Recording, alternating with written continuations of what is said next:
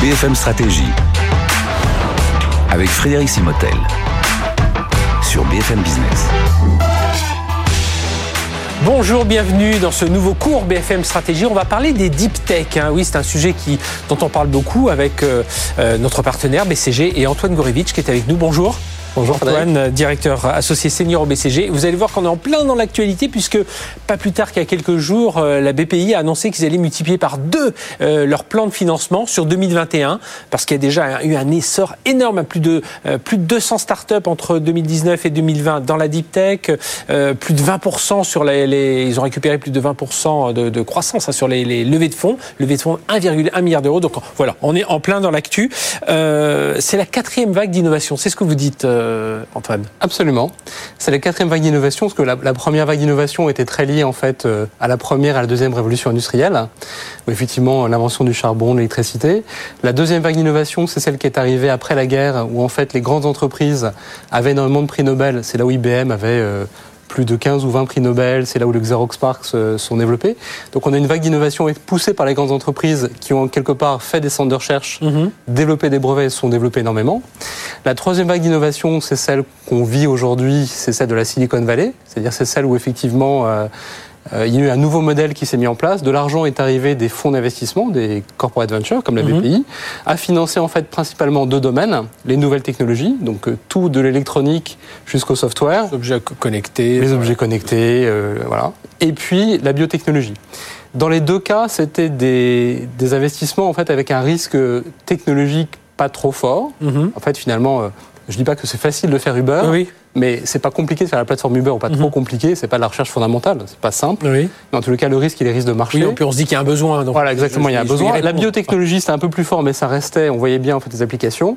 Ça, c'était la troisième vague, et en fait, on se rend compte depuis 5-6 euh, ans qu'il y a une vague nouvelle qui arrive, qui est la vague en fait où on fait de la vraie recherche fondamentale et où il y a un risque technologique beaucoup plus important et un risque de marché qui est plus faible. Et, et c'est ça où en fait les investisseurs changent, c'est-à-dire qu'ils ont été habitués à prendre des risques. Euh, finalement de marché assez faible, ou pardon, assez fort et technologique assez faible. Et ce qu'on voit avec ce que vous disiez sur la BPI, c'est ça qui change.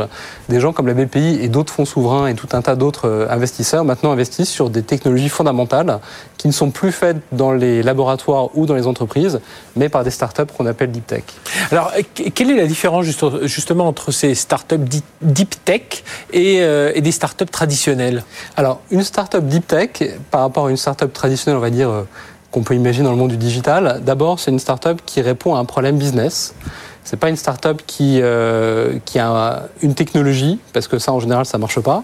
Le deuxièmement, c'est qu'elle fait un produit physique. Elle ne mhm. fait pas un produit qui est basé autour de la data. Donc, ça peut être euh, de la viande artificielle à partir de protéines, ça peut être euh, de l'énergie faite par fusion, ça peut être un, un prototype de, de drone ou de ce qu'on appelle de robotaxi ou de volant. Donc c'est des choses très physiques. Très concrètes. Ouais. Elles ne peuvent pas faire ça toutes seules parce qu'en fait, comme on va travailler sur des technologies extrêmement euh, physiques, euh, elles ont besoin d'un écosystème. Voilà, il y a une communauté. Et puis, euh, elles travaillent quand même sur des technologies fondamentales. Et donc c'est vrai que c'est des choses qui viennent quand même de l'université, des laboratoires, mhm. et pas euh, uniquement une idée qui est faite dans un garage. Ça, ça veut dire qu'il faut des scientifiques de haut niveau là, dans, dans Alors, du coup. Exactement. Je pense que ce que vous dites est vraiment très important. Euh, la grande différence avec les startups, c'est que le, type de gens avec qui on travaille est très différent. Donc il faut des scientifiques de très haut niveau. Un peu le profil idéal pour moi, c'est mhm. quelqu'un qui a un doctorat entre 30 et 40 ans, euh, qui est au top de sa matière et qui a envie de faire quelque chose d'autre. On se rend compte que d'un point de vue sociologique, ces scientifiques-là ne veulent plus travailler uniquement dans la recherche, ne veulent pas travailler non plus dans des grandes entreprises euh, parce qu'en fait ils vont être soumis à des mhm. contraintes trop fortes. Et donc ils ont un besoin de, euh, de faire quelque chose de différent.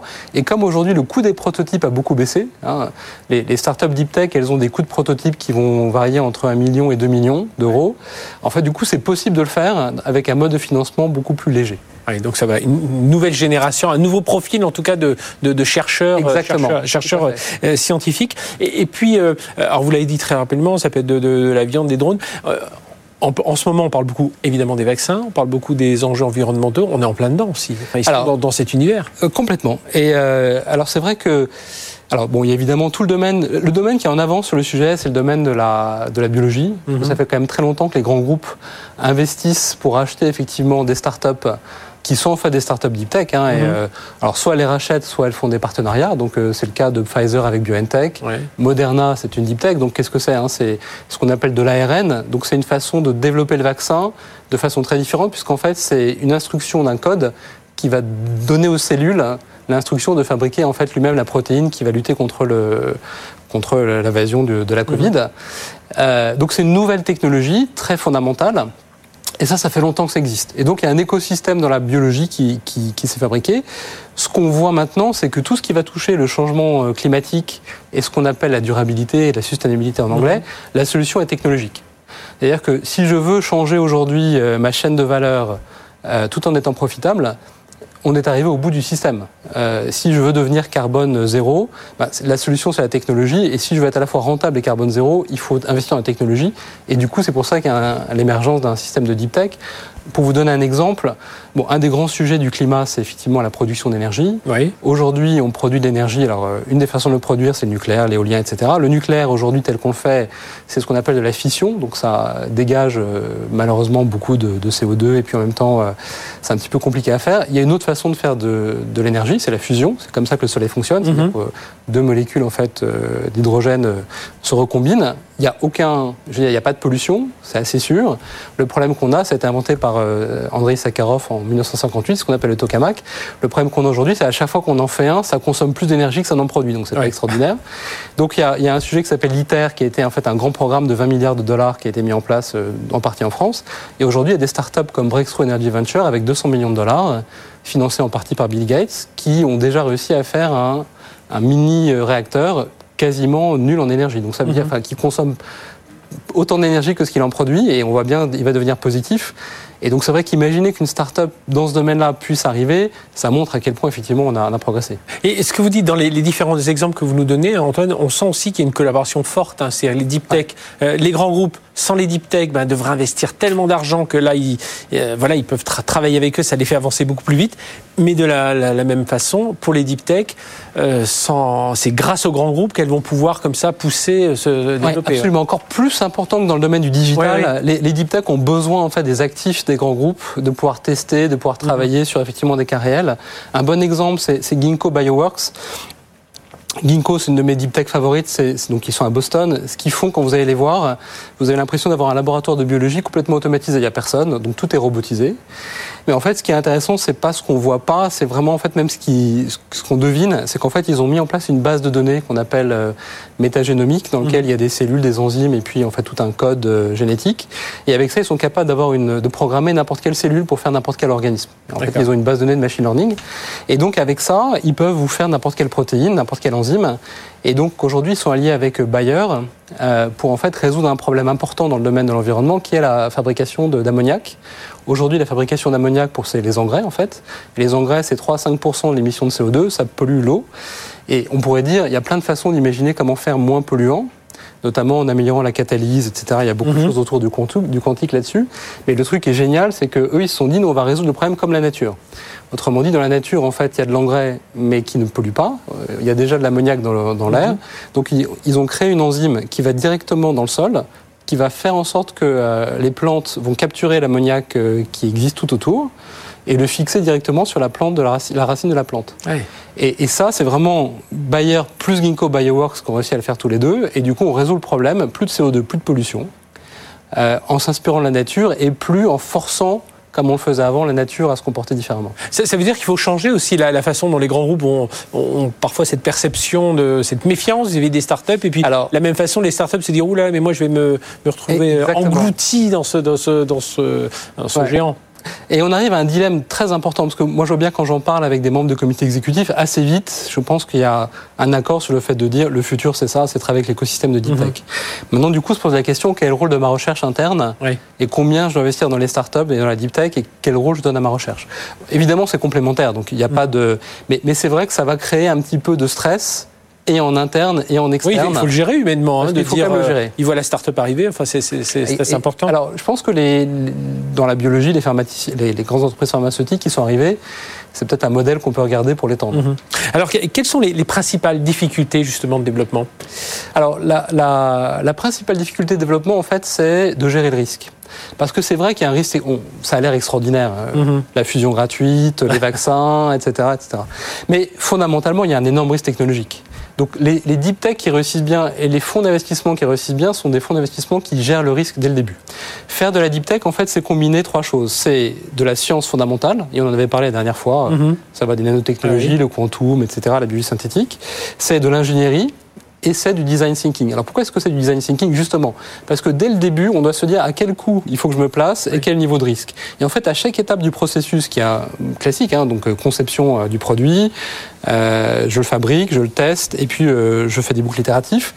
Celle qui réussit, c'est celle qui déjà intègre dès le début cette, cette idée-là. Il y a, il y a mhm. plein d'exemples comme Zimmergen ou autres.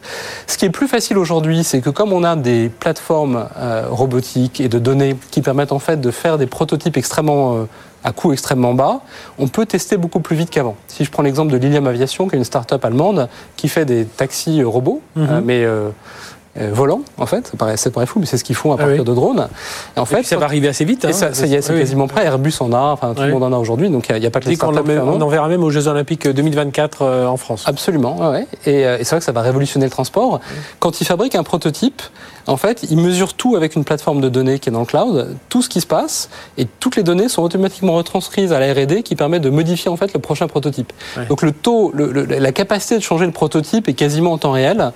Et, donc évidemment, ça permet de réduire le cycle. Donc la première difficulté, c'est intégrer le risque technologique. Mhm. La deuxième, c'est le financement, parce qu'on parlait de la BPI tout à l'heure. Bon, la BPI, c'est un organisme entre guillemets d'État, mhm. et ça va y avoir un jeu très important dans les États. Ils savent investir à long terme. Aujourd'hui, c'est pas comme ça que les fonds d'investissement ou les fonds de venture capitalistes travaillent. Alors certains existent et le font. Hein. C'est le cas de, euh, de sociétés comme Breakthrough Energy Venture, mhm. qui est un fonds d'investissement dans lequel il y a Bill Gates, Jeff Bezos et plein d'autres.